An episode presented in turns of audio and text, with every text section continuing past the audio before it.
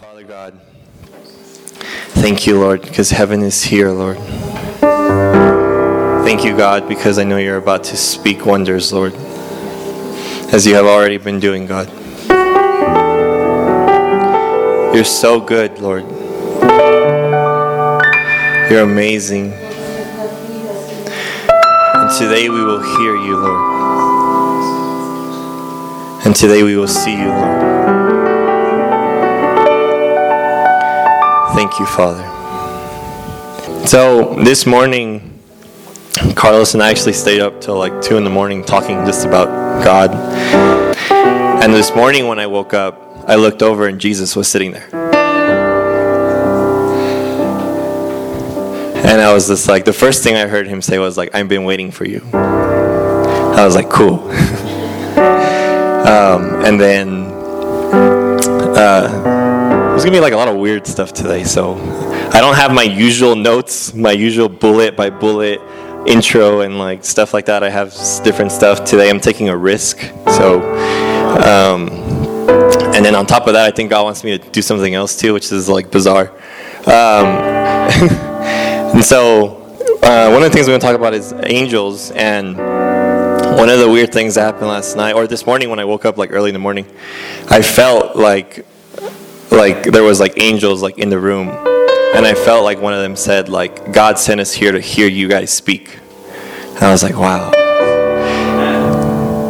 And so that's what's happening. Like we can't see it but there's there's angels right now. And you know i really like this bible verse that says uh, i uh, taste and see that the lord is good right? And I believe that last night's service with the worship team and with Cynthia was amazing, and, and we tasted of, of God's good work and God's um, God's goodness and His redemptive work, and and of Jesus. And this uh, this morning with Danny, with the activations uh, that he did, and I saw people praying for people that don't normally pray for people, and that was amazing. And I saw some people stepping into what what I've been telling them that you know that it's like it's time and uh, it's just like taste and see. And so we've been tasting, and I feel very strongly that this service is like you're gonna see. Uh, if you were here for the retreat last year, I ended with like um, an exercise where I had everybody kind of sit down and uh, and I read Revelations to you guys, and I asked you guys to like see it, right? And um, and I, I, don't know that was like pretty amazing and i heard some testimonies about that. And so i just kind of feel like almost like this is kind of a continuation of that. Um, and i'm actually going to read a lot of bible today uh, which is good because i don't think danny read any. I'm not I'm just, just joking. Um, and um, but that was fine that's fine danny. It's, it's okay. Um, that was a joke guys. And so so let's go to luke 16 16 so the other uh, weird thing that I'm going to do, and I don't know how this is going to work out. I wasn't going to take long, but this might make it take long. I'm going to read a lot of Bible verses. If you feel like one of the Bible verses like really touches you, I want you to like stand up in that moment. And I might have you read the Bible verse, or I might ask you which verse it is, and I feel like God's going to tell you something. Um, but so if you feel like a verse speaks to you, I want you to like just stand, like interrupt me. I don't care. It's fine. Um, like just stand, and then we'll see how that goes. Um, Holy Spirit is, you know, doing His thing today. So, are you guys there? Luke 16, 16. The law and the prophets were proclaimed until John. Since that time, the kingdom of God has been preached, and everyone is forcing his way into it. This, this verse, like I heard it in a preaching, and then I just started reading it and reading it and reading it over and over again. And it's funny how sometimes we read stuff and we like blow past like some of the words, you know. And in the preaching, it like it, they drew my attention to this, and I want to draw your attention to it um, too. So look at the verse. It says, "The law and the prophets were proclaimed until John." That's John the Baptist. Since that time, the gospel of the kingdom of God Luke uses kingdom of God, but I think Matthew uses kingdom of heaven. It's synonymous, it's the same thing. Gospel of the kingdom of God has been preached, and everyone is forcing his way into it. It's not some people, everyone is forcing their way into it.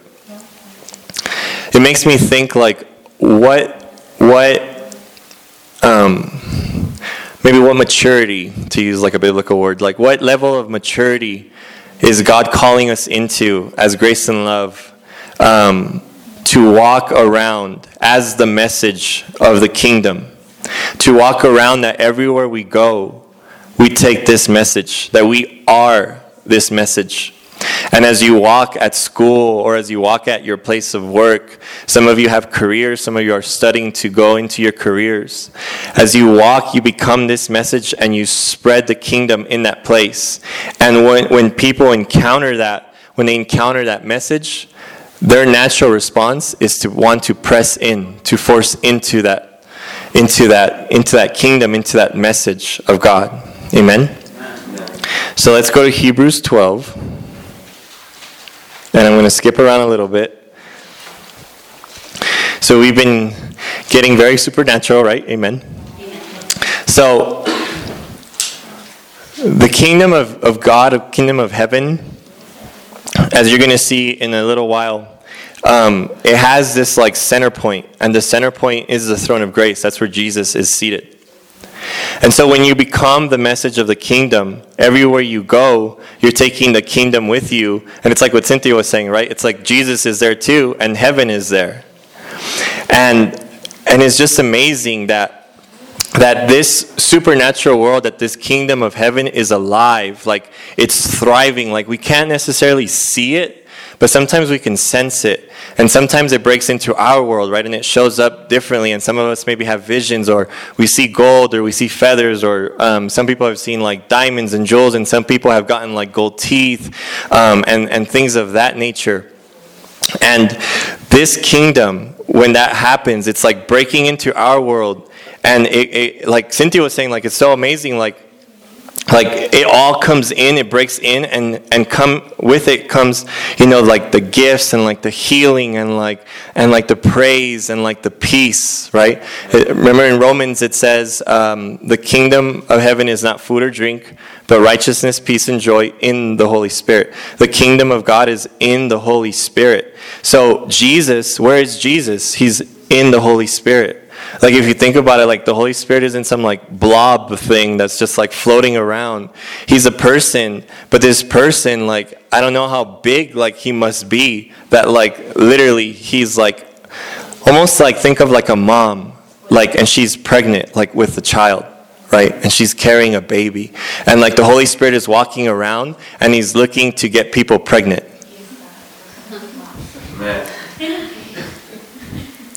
I release that word over you. That the Holy Spirit would come upon you guys and that you guys would have babies in Jesus' name. Amen. Um, so let's read verse 1, Hebrews 12 1. Therefore, since we have so great a cloud of witnesses surrounding us, let us also lay aside every encumbrance and sin which so easily entangles us, and let us run this race with endurance. Sorry, and let us run with endurance the race that has uh, that is set before us. Let me read it again.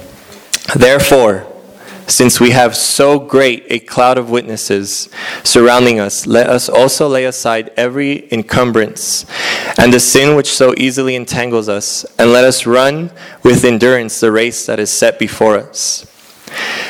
Verse 2 Fixing our eyes on Jesus, the author and perfecter of faith, who for joy set before him endured the cross, despising the shame, and has sat down at the right hand of the throne of God. Verse 1 really captures my attention because I want you to see what it says. It says, in uh, read it if you haven't, read Hebrews 11, right? It talks about um, Abraham, it talks about all these great men of faith and then it says that they have passed on. And the last verse of Hebrews 11 says, But they're all waiting to be glorified when we will all be together. And then verse 1 immediately does the follow up on verse on chapter 12 verse 1. It says therefore since we have so great a cloud of witnesses. Like it doesn't say like I want you to get this. Like and I don't even think I like all the way get it to be honest. But it says, therefore, since we have so great a cloud of witnesses surrounding us, let us run this race. It doesn't say, since we have such a great Savior, since we have such a loving Father. It says, since we have such a great cloud of witnesses. I was like, why does it, why does it say that? And one of the things that, um, that we're going to transition into uh, in grace and love for next year, this year was a year of unwavering. Next year is going to be the year of community, of communication and unity, of of just of a coming together of a, of, a, of a sense of belonging of a sense of oneness of a sense of a body of a sense of a church that is created not for you know um, i don't have notes so i'm just like going off like uh, at the beginning of summer um, i was doing this like whole tidbit where i was like and i'm being honest i'm to keep it real like don't think i'm like judging you or anything like that um, but as, as, a, as an elder, as one of the elders of this church, what was happening to me, um, and maybe I can say some of our other leadership too, is that when we start a service with just two people, it's hard not to be disheartened. It's hard, it's really hard. And I let it get to me, and I would be like, Where's so and so? And like, why are we starting the service like this? Like, how come we don't have like a little bit more reverence to God? Like, and I, and I started getting like hung up on that and like hung up on that and hung up on that. And then God was like, you need to stop looking at services as if they're full as a successful service. And I was like, okay. He's like, stop making it about quantity. You guys know this already. It's quality. So we're gonna what we're gonna do, Grace and Love, um, and it was like Cynthia's like awesome vision for like next year. Is um, I'm not gonna give anything away, but what we're gonna do next year is we're gonna do community. And where our heart is, is really to equip you, the saints, to empower you guys, to create a community of excellence, to create a community of people that, like, we can take you and put you anywhere in, like, advertising, in, um, in music, in, in, in college, um, in a university, um, at a grocery store. And you can be excellence and you could be the message of the kingdom there. And that people will everyone will force their way into it because it's it's coming to them right? And so that's what we're going to see. We're going to see what blue was telling me earlier is that we're going to um, i lost the word we're going to enlarge like our tent. We're going to we're going to meryl said it too we're going to make space. Like we're going what was the word? We're going to expand thank you. We're going to expand like our territory. Which is funny because God is telling us like it's not about quantity, it's about quality. But Jesus said, "Seek the kingdom first, and all things will be added." It's like don't desire money, but when you seek the kingdom, you get money, which is it's like like it's just different, you know. And and and so when you put your focus on what God is putting His focus on, like everything else gets added like right away. And one of the things that I sensed at one of our board meetings, and I told the board, was that I feel like there's like a very large, big expansion coming to like Grace and Love in the next couple years. Like it includes our building, but it includes like more than that. Like we're really gonna like put our workshops together and like create community and create a, a group of people that like that people will be like, man, that person must go to Grace and Love. You know, because Jesus is at the center of our lives. And so, since we have a great cloud of witnesses, you know, I've had experiences with this where one time I remember having a vision of something that my mom dreamt um, like months ago, and I've, I've shared this with you guys, where I saw my mom crossing a river. And in the, in, the, in the vision, I could see my mom crossing the river, but behind me, I can sense my two grandparents, my dad's parents that I never met before in my life, but I knew they were there. My grandma and it's like, it's like some of you maybe are second generation Christians, some of you are first generation Christians, but that's okay. Because if you're the first generation Christian, guess what? Your ancestors and your descendants are going to be majorly blessed. And now you get to pioneer something in your family that maybe other people didn't get to pioneer. So don't feel like left out. But like I'm like, you know, my parents are Christian, but my dad's parents, um, I know my grandma she had um, like cancer or something wrong with her liver, and she died with the Bible under her arms. And in, on her tombstone, it says it's the verse that says, you know, don't fear those that can kill the body. And I was just like, man, that woman was like, it must have been like really strong and intense. And my grandpa, after she passed away, um, you know, I can, um, I don't want to imagine like what it must have been like to lose your wife. You know, for him to lose his wife, and he instead of like blaming God, instead of becoming like an atheist or like not wanting anything to do with God, my dad tells me that he would constantly just go to church. And I was just like, wow, like that's like, those are like the foundations that I have. But even more so as a community, like we're building a foundation on Christ. Amen. And you guys are going to have a heritage here. Amen? Amen. All right, let's scroll down um, to verse 18.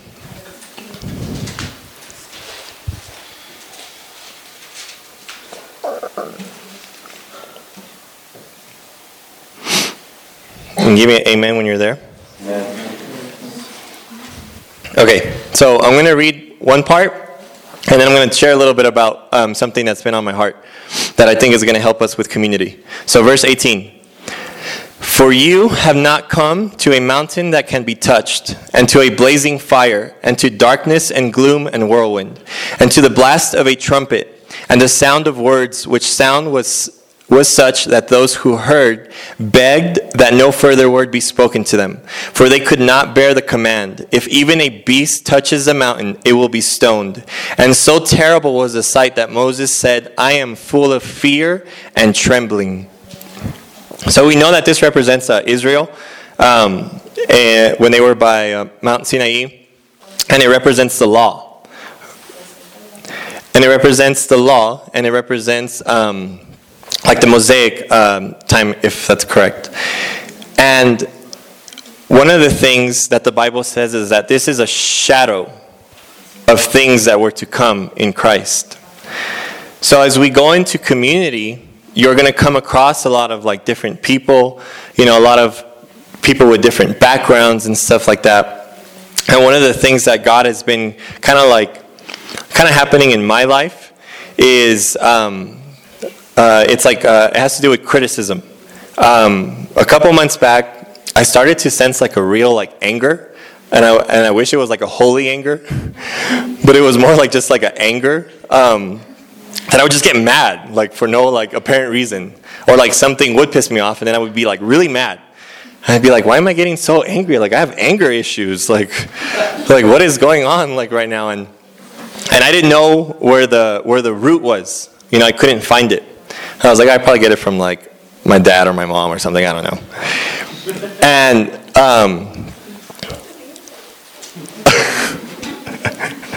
and um, and so I, for a couple months, like, and things were at work were kind of crazy. And I remember just like I would snap at certain people, and um, like if you would see me sometimes at work, like you know, the job is very fast paced, and sometimes you have to make decisions really quick, and sometimes you can't always watch the way you say things to people, you know, and, and I've, I have hurt feelings and I've had to apologize just because of like how crazy things at work are. But I was, I was feeling like this like anger and I was like, where is this rooted? And then I realized um, recently, I was driving home from work and it was two weeks ago. And I was criticizing myself um, and I'm a very critical person. Like I'm very structured, but on top of that, you layer on like that I'm a very critical person. Like like I, I criticize a lot. Like in like in my mind, like I'm just like, man, why didn't they do it like this? Why didn't they do it like that? You know, and then just like I don't know, like they used to call me like grumpy old man. um, but but uh, um, that that day I was I was driving home and I was telling God, man I've been so busy at work and I haven't had time to really focus on my message for the retreat. I'm like, you know, I have to preach. So what is going on? I need time. You know, and I had been feeding on all of this stuff, but I didn't have time, you know, my, like my, you know, my moment, you know, you know, my devotional. That's Kevin devotional, devotional. You know, get your own devotional. Um, and so, and so on my way on my way home, I started criticizing myself. I started saying, like, man, how are you going to preach? Like, you haven't even really been doing this. Like, I haven't had time. Like, I'm so busy at work. Like, what am I doing? Like, I don't have time for this. I don't have time for my wife. I don't have time. I get home really late. And I was just like going into myself. And I stopped and I said, what am I doing right now? And I started talking to God and I said, you know what is true in me. And then that's where it hit me. And He said, the, the, the critical thing is the root issue of like the anger thing. And one of the crazy things that we were talking with Carlos yesterday is that is that I've noticed that that grace confronts you in a good way. Because when you're in the law, right, in the mountain that's like really scary, and the blast of a trumpet and the sounds of words that like are really like scary, you can hide stuff very easily. You know, you keep stuff on the inside. But grace lets you open up. But guess what? When you open up, stuff ain't so pretty sometimes. And, um, you know, I was always like, I was always, you know, my mom would always say, um, you know, I know, you know, mi hijo es un buen hijo, pero no tampoco es un santo, you know. And like, she was right because you know on the outward appearance like i was getting like good grades i was going to school i was going to college but inside i was struggling with pornography. I was smoking weed with my friends. I was like trying to like constantly find like a girl to like hook up with and like do this and like do that and treat them like objects. And i was constantly like looking for like some type of like fulfillment when i had like a loving home. And i was just constantly like like you know my mom used to say no, I won't say that. I won't say that. Um, my mom used to say that I would change girlfriends as much as I would change my underpants. I'll say it that way. And that wasn't because like that wasn't because I was like you know like like you know like a player or anything like that. You know, I was the rebound guy like all the time and so like I would be like, man, I got a honey, and like two weeks it was like, and then like afterwards it was like, what happened? Oh, move on to the next one. But like there was this constant hole like in, in inside. Though on the outside I was going to church and I was praising, on the inside I had this like all these things buried. And it wasn't until I was con- like not confronted, but I started hearing the message of grace that like all these things like I I started to notice that all these things started like bubbling up because I could no longer hide because in grace it's about being completely open and understanding that we're in a safe and trustworthy environment. And so God had already taught me that the anger issue had to be dealt with. And I was like telling God, like, deal with that. Please deal with that. And so, of course, He did. And He got to the root of it. And the root issue is criticism, me being critical. And the thing about criticism, and I know I'm not the only one here, I know that a lot of us perhaps deal with, with that issue particularly and i want to share it because as we go into community the one thing that, that we for sure shouldn't do is be critical of one another because we're family and we're all children of god. Amen. and so god started speaking to me about this criticism thing.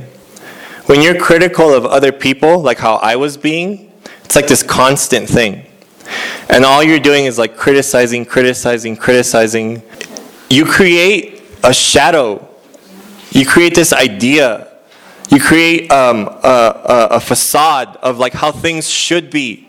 And when that standard isn't met, it's like you rebel, you retaliate, you get angry at it right? And you're constantly comparing. And I've had to apologize to Mary. I actually apologized to her on that night because when we were dating, I would constantly, at first it was, at the very beginning, it was like a struggle because I was still dealing with certain issues. And I would constantly look at pictures of women that I, I'm just going to keep it real, that I shouldn't have been looking at. And I would constantly be like, you don't look like that. And I apologized and I said, I'm sorry that I did that. Though I never voiced it, it was in here. So, how could I ever love sincerely if this was all screwed up? And now I have the pleasure of loving my wife as she is to me, she's the most beautiful woman alive. to me, guys.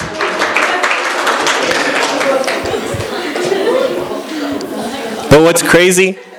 What's crazy is that after all those years of like objectifying women, um, God has kind of like, kind of used me in, in, in that. It's like he redeemed it. Because at work, I've actually counseled a couple of ladies who are going through issues where they're being like objectified.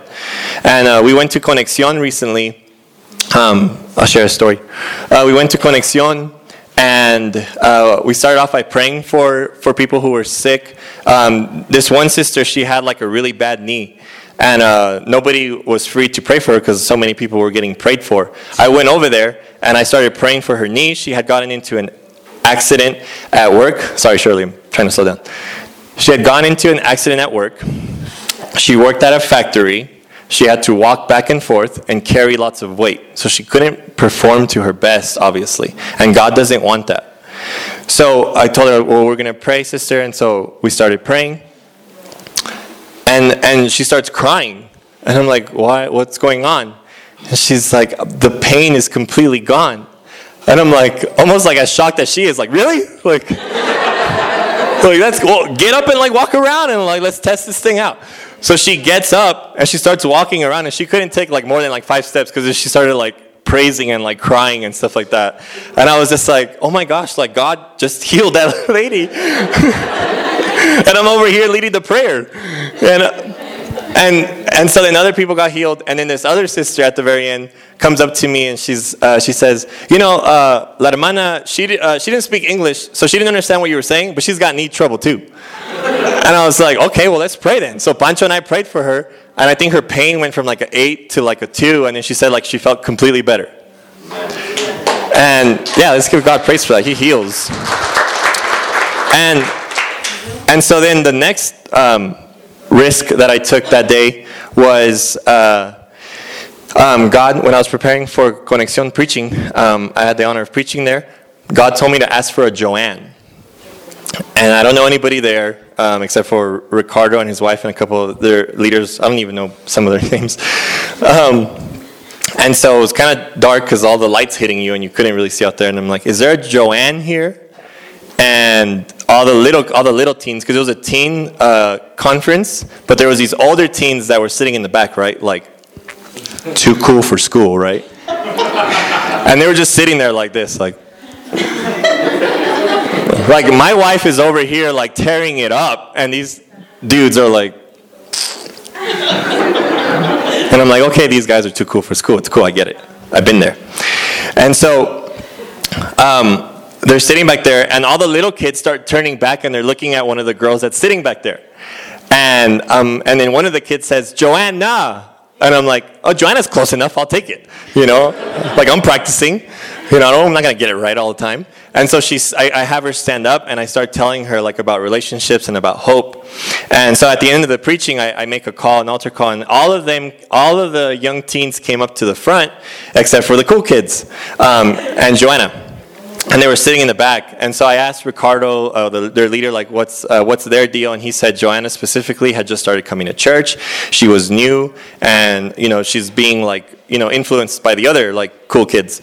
And so, so I, I grab my wife, I grab Meryl, and we go to the back, and I have Meryl, I, I, I stand her up. Excuse me. Um, that spaghetti was good. And, um, and uh, I have her stand up, and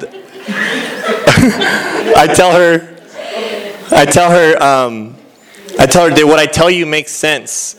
And it was about relationships. And she says, yes. She said, she said, uh, I think she said, like, my boyfriend and I just broke up. We're having trouble in our relationship. Right? Yeah, yeah, and they were having like trouble or something. And so, you know, she's in high school. And I, at that moment, I have two options. I could either say, ah, you're just in high school, relationships don't matter. You'll have another boyfriend in like another week. Like, don't worry about it. But like in her shoes, like it matters. And God takes the time to like listen and address it. So I'm having Meryl pray for her. And I just feel like this like presence and I grab her hands and I tell her to look at me. To look me in the eye and I tell her, "Look, you are beautiful. My wife is right here, so there's no funny business." I said. And I just started like like like just speaking to her. You know, like how men should treat women. And and she starts crying and I'm like, the the goal here isn't for you to cry. And she's like, kind of like laughed, and I said, but like, and I just kept pouring into her, and I told her, I go, look, you're not an object. And I told her, I go, when I dance on my wedding day, I dance with uh, one of my cousins, who's um, who's got a boyfriend too, and I'm like, you know, tell that vato to watch out, you know, and so like, and so and so we were dancing, and I'm telling my cousin, uh, her name is Andrea, and I'm like telling her, "You're beautiful, and you're smart, and you're going places, and he better respect you and like not treat you like an object." And I was just pouring into her. She ended up like crying, like at my wedding, like dancing. She like went back, but I told her, I told Joanna that I told that that was my experience, and I just feel like when God redeems something in your life, then He has you walk other people through it. So let's keep reading. Um, so, verse 22. Hebrews 12, verse 22.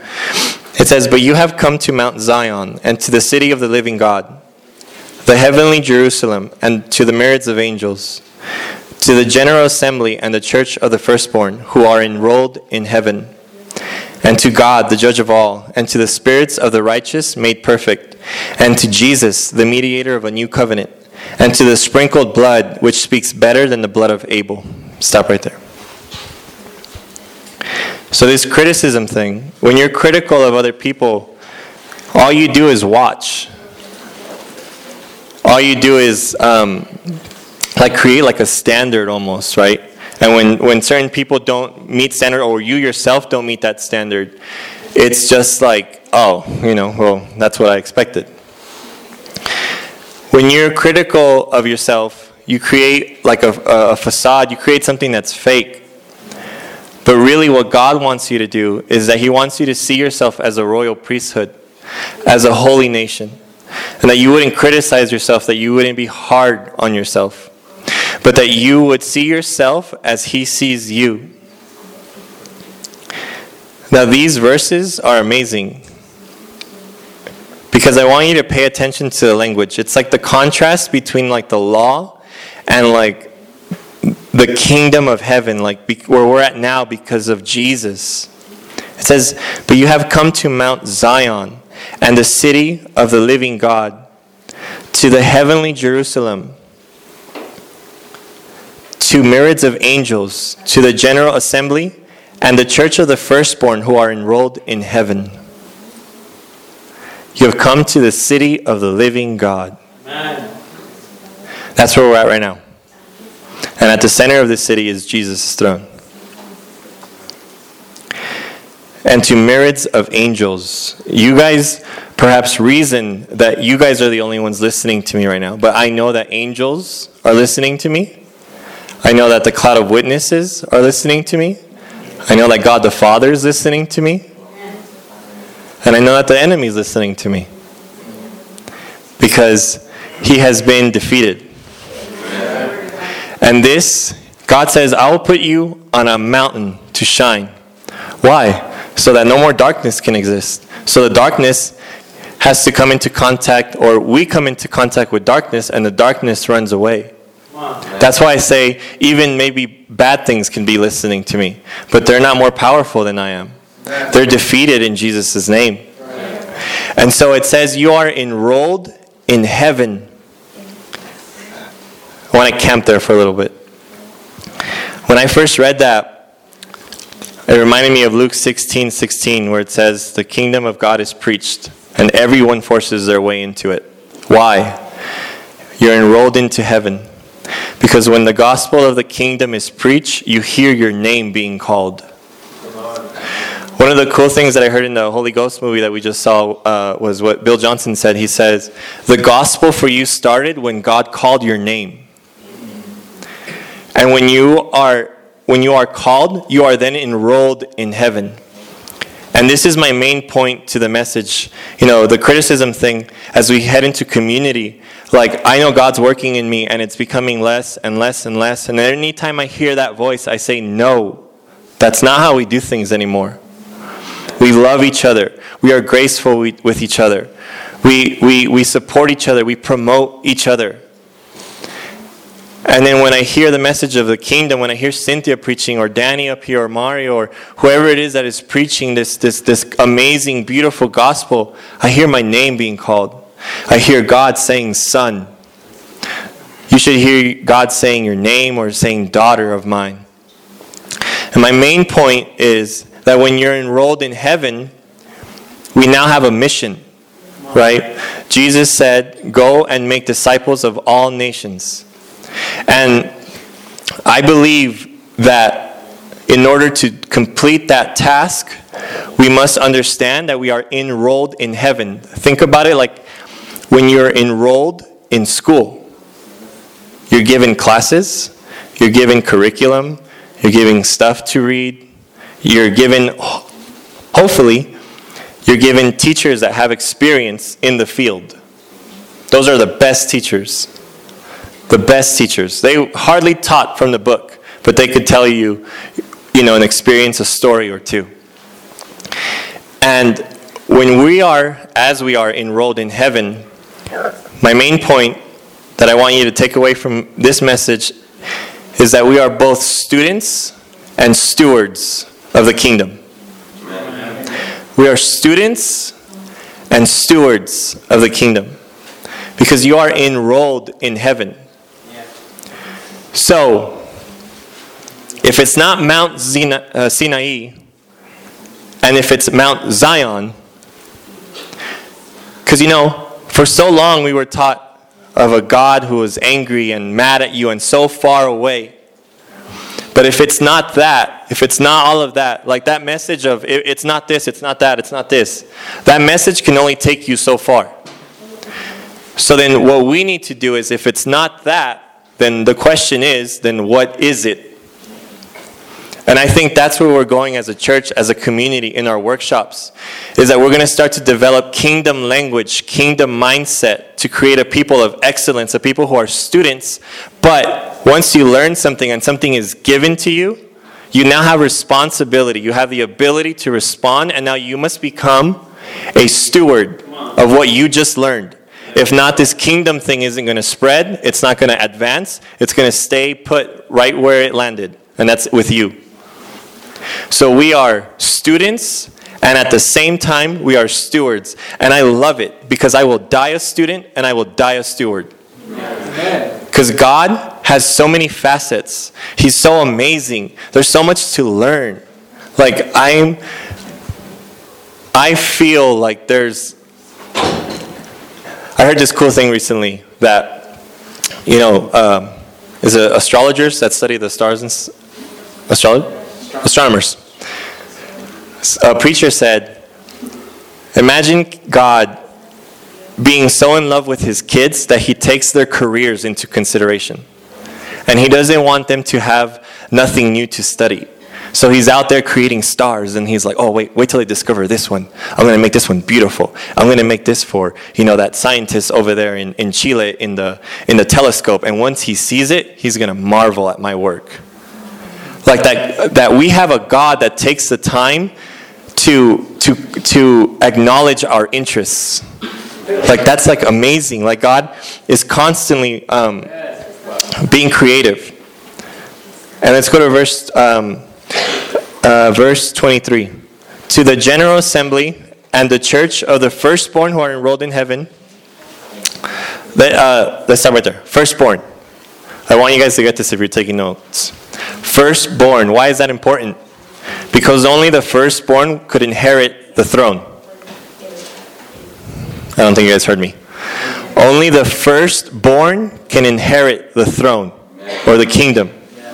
That means that to God, we are all firstborns. Verse 24. And to Jesus, the mediator of a new covenant, and to the sprinkled blood, which speaks better than the blood of Abel. Um, as I've asked God to work in this criticism anger thing, one of the things that has happened is that my love for people has like shot through the roof. Like Mario and Cynthia have already taught us to have shepherd's hearts, right? And I find myself caring for people that I didn't normally care for. But now that I've also even asked God to deal with this anger and criticism thing, I feel like He has worked in me a lot. Um, also, even even more so, um, that I find myself caring and like loving um, just people. Um, when I found out about the Paris attacks, I was very upset. Um, I wasn't angry, uh, but I was very upset. I was very sad. And I, I didn't understand completely why I felt like that until afterwards God told me. But I was very like moved in my heart, very sad for um, the people that died, very sad, even for the terrorists that they're living a lie. And I was, I was thinking, I was like, why is this happening? And I was moved in my heart. And the, the, the enemy came to tempt me and he said, You're powerless. You can do nothing about it. He's like, You're all the way over here. You can't do anything about it.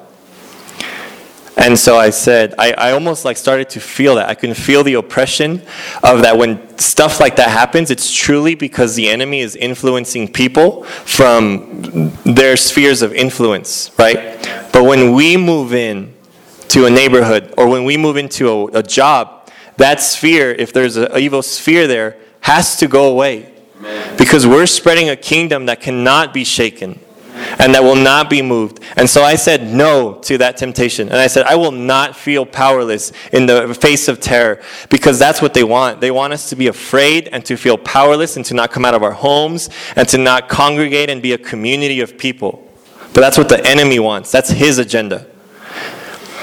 And so I started praying for them and praying for them and praying for them.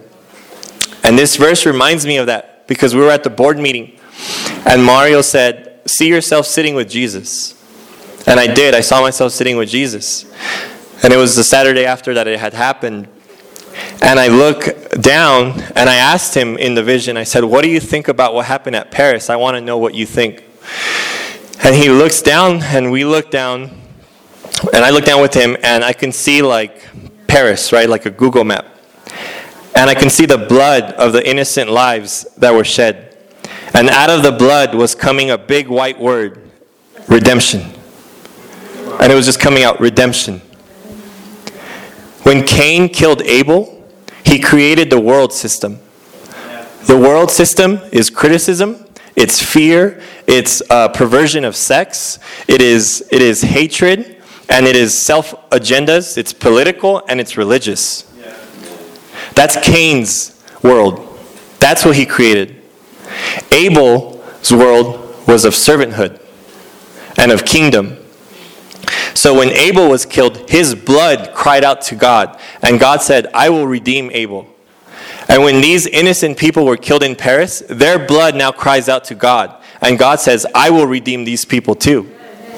See, if we get stuck in the I'm powerless, I can't, um, I can't do anything about this because I'm all the way over here. I'm, I, I can't do anything. My prayer, not even prayer works. We can't move into that prayer does work and move into what God wants us to pray.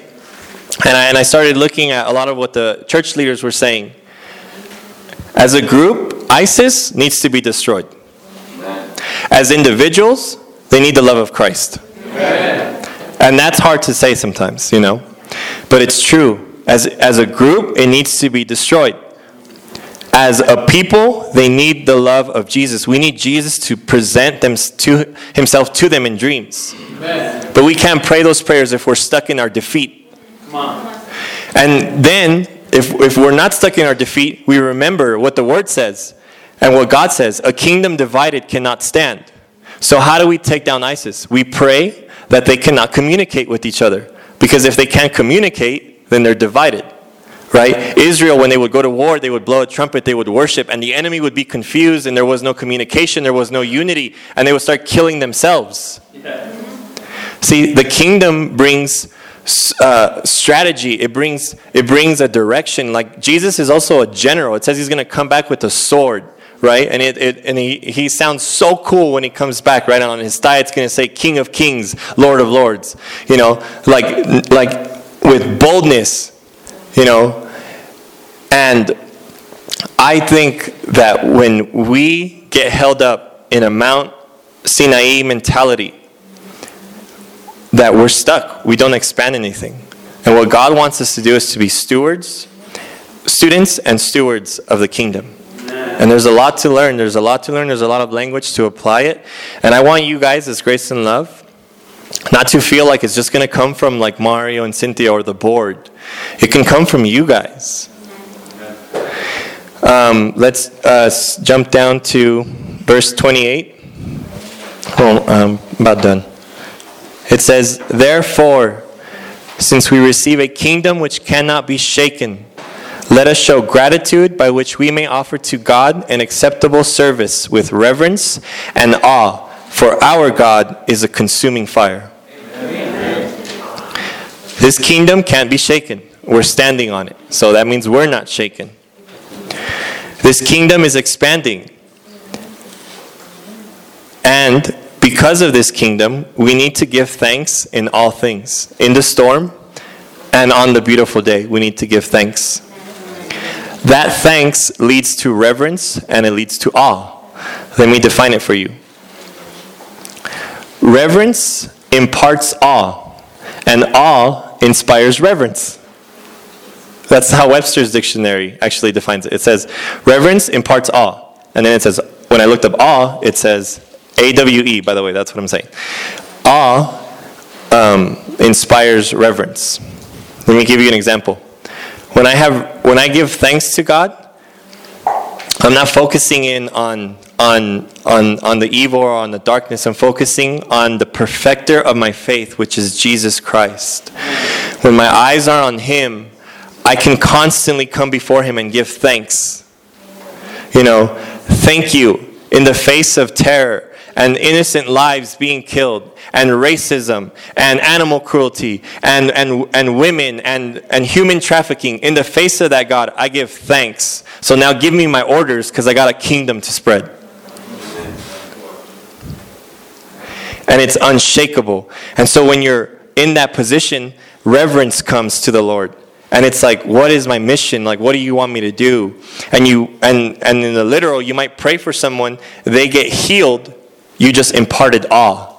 And they could be like, oh, I just got healed. Like the lady that got healed from her knee at Conexión. She starts crying and she starts praising God. When you have reverence, you impart, you give awe. You, you, you promote a wonderful God. And when they have awe, it inspires reverence. So they become reverent to God which is what we all want. We all want people to have a relationship with the Lord. So, this kingdom, I said I wanted you to see it. So let's go to Revelations 4. Are you guys okay? Okay, so I'm going to read the whole chapter. Get some Bible in you all today. After these things, I looked up. It's John speaking. And behold, a door standing open in heaven. And the first voice which I had heard, like the sound of a trumpet speaking with me, said, Come up here, and I will show you what must take place after these things. That's what God is saying to you every single day. God is constantly inviting you to come up higher. Verse 2 Immediately I was in the Spirit, and behold, a throne was standing in heaven, and one sitting on the throne, and he was he who was sitting was like jasper stone and sardius in appearance, and there was a rainbow around the throne, like an emerald in appearance. Around the throne were 24 thrones, and upon the thrones I saw 24 elders sitting, clothed in white garments and golden crowns on their heads. The throne and the, and the uh, sorry, verse 5. Out from the throne come flashes of lightning and sounds of peals of thunder. And there were seven lamps of fire burning before the throne, which are the seven spirits of God. And before the throne there was something like a sea of glass, like crystal. And in the center and around the throne, four living creatures, full of eyes, in front and behind. The first creature was like a lion, the second creature like a calf, the third creature had a face like that of a man, and the fourth creature was like a flying eagle. And the four living creatures, each one of them having six wings, are full of eyes around and within. And day and night they do not cease to say, Stop right there. Nothing has happened. It's, uh, it's like Reinhard Bonnke, right? The Spirit hovered over the waters, and nothing happened until God said something. But here, but now we're not at the beginning, we're at the end now. And look what happens in the end times which we are in. We are in the latter days. We're in the days of the great reign of God. And these living creatures say, Holy, holy, holy is the Lord God, the Almighty, who was and who is and who is to come. And that's when stuff happens. And when the living creatures give glory and honor, thanks to him who sits on the throne, to him who lives forever and ever, the 24 elders will fall down before him who sits on the throne and will worship him who lives forever and ever, and will cast their crowns before the throne, saying, Worthy are you, our Lord, and our God, to receive glory and honor and power. For you created all things, and because of your will they existed and were created. You exist, right? Unless I'm crazy and I'm imagining a room full of people. You exist because of His will, and because of His will, you were created. So nobody here is an accident. And when we worship, when we open up our mouths, heaven is attracted to it. And heaven comes. But what happens if you're fearful? Or what happens if you're worried about maybe like a sin or something? And I, if I could have the worship team come up. If you're fearful, let's go to Isaiah 54. Amen. For a long time, fear was my issue. I got sick. I had H. pylori. All of that stuff kind of messed me up. And these very things that we're doing this week in the retreat, I couldn't enjoy them because I was constantly afraid of having to eat with other people. It sounds crazy, but like when when you're under like oppression and you don't know really how to like combat that, and if you are under oppression, we can teach you how to get free from all that stuff. We're gonna have a bunch of workshops next year. Maybe we can cover that.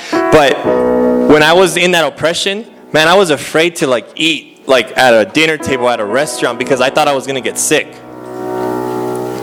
But then little by little God started working with me and he taught me how to not be afraid. In fact, he taught me how to confront my fear. And I remember Waldo telling me like just go do it. Like just go eat with like some people, like invite somebody out and like go to like a Alondra's or something like and so I did it and I started winning back the territory that is mine. And this whole retreat, I haven't been afraid to eat with my brothers and my sisters. Because that's what the enemy wants. He wants to keep you from community, and he cannot win. But we are called to be students and stewards. So if you're afraid today, um, let's do it this way because I'm going to read two passages. So if you're afraid, Everybody close your eyes. Actually, just put your Bibles down. I'm sorry. Close your eyes, put your stuff down. Nobody's going to pray for anybody today, or in this moment at least, we're going to just let the Holy Spirit minister to us. If you close your eyes, if fear, and please, please be honest, if fear is something that plagues your life, if you're afraid to pray for somebody, if you're afraid to be open about something, if you're afraid to be open about your sexuality, and if you're having issues with homosexuality, if you're having issues with pornography, if you're having issues with drugs, if you're having just issues with criticism, and all of that stuff is welling up and causing fear in your life, you can keep your eyes closed and just stand up. If you feel like fear is holding you back, if you're afraid that things are too good to be true, I have news for you. They are so good that they are true. Because he said, on earth as it is in heaven. It sounds like fantasy and sounds fantastical, but that's exactly what Jesus wants. He wants heaven on earth. So if you're afraid, I'm going to read this to you, and the Holy Spirit is going to minister to you. And I believe oppression and fear is going to break today. Just listen to the words. In righteousness, you will be established. You that are here have been established in righteousness. You will be far from oppression. Why? Because you will not fear. Which is funny because it's the reason why you stood up in the first place. You will be far from oppression. This is God speaking to you. This is in quotes that Isaiah wrote down because God prophesied this for us, for all his kids. God's words have no time barriers. It says, You will be far from oppression, for you will not fear. And from terror, from terrorists, for it will not come near you. If anyone fiercely assails you, it will not be from me. In other words, God does not punish you, He does not judge you, He does not condemn you, but He loves you and He has come to awaken you to a greater reality than this earth. Behold, I myself have created the smith who blows the fire of coals. What does that mean? That means that God is our general, and He's got all of the armory, and you've got armor. And he says, and brings out, the, the smith brings out a weapon for its work, and I have created the destroyer to ruin. No weapon that is formed against you will prosper, and every tongue that accuses you in judgment, you will condemn. Right now, if you're afraid of something, I want you to think about it, and I want you to condemn that thing to hell right now. I condemn the fear of things being too good to be true and thinking that stuff is going to get bad, that something bad is coming. I condemn that fear in Jesus' name. I condemn the fear of being prosperous. I condemn the fear of being great. I condemn the fear of being bold. I condemn the fear of sickness. I condemn the fear that what if God doesn't fulfill my prayer? I condemn you, fear, to hell and redemptive work has its perfect work in us because of love. This is the heritage, this is your inheritance. And this is your vindication, says the Lord.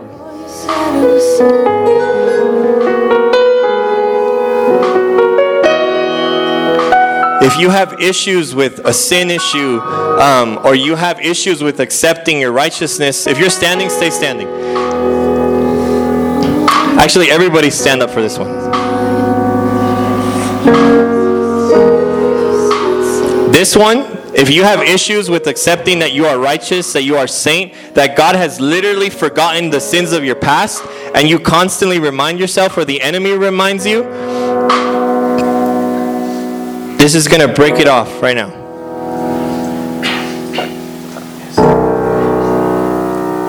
And this one's for all of us.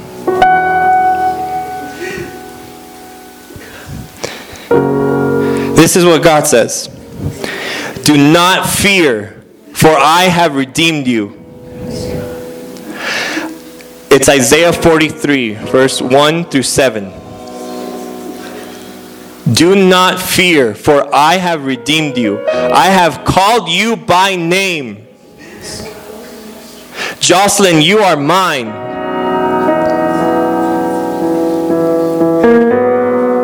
Johnny, you are mine. Danny, you are mine. You are my prophet. When you pass through the waters, I will be with you. And through the rivers, they will not overflow you. When you walk through the fire, Monique, you won't be touched, girl. Nor will the flame burn you. Ray and Emma, I am the Lord your God, the Holy One of Israel, your Savior. I have given Egypt as your ransom, Cush and Seba in your place. Now listen very carefully to these next lines from our God. Children, since you are precious in my sight, since I honor you, here comes, I love you.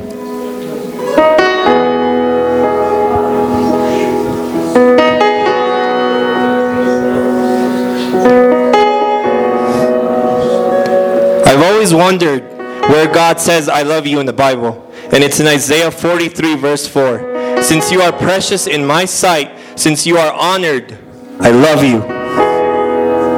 Do not fear, for I am with you. I will bring your offspring from the east and gather you from the west. And this is what God is saying. I will say to the nations, Give them up, don't hold them back. God is saying, Bring my sons from afar, bring my daughters from the ends of the earth. They're not objects, you are precious. And then he says, Everyone who is called by my name, who I have created, was created for glory. Because I formed you, and I don't make mistakes. Since you are precious in my sight, since you are honored, I love you. God loves you, He honors you, and He thinks you're precious. And if you see yourself any other way, then you're sadly mistaken. Because He loves you, and you're precious, and you're righteous. And on top of that, you were created for glory. So kick fear to the curb, kick co- condemnation to the curb, and say, I stand in heaven. I stand in heaven. Say it out loud. I stand in heaven. I stand on an unshakable kingdom. I live in an unshakable kingdom. We will not be shaken. I am a student and a steward. And I will advance this kingdom daily to the end of my life because a cloud of witness surrounds us. And because there are angels waiting for a mission to be spoken from us, from the Father.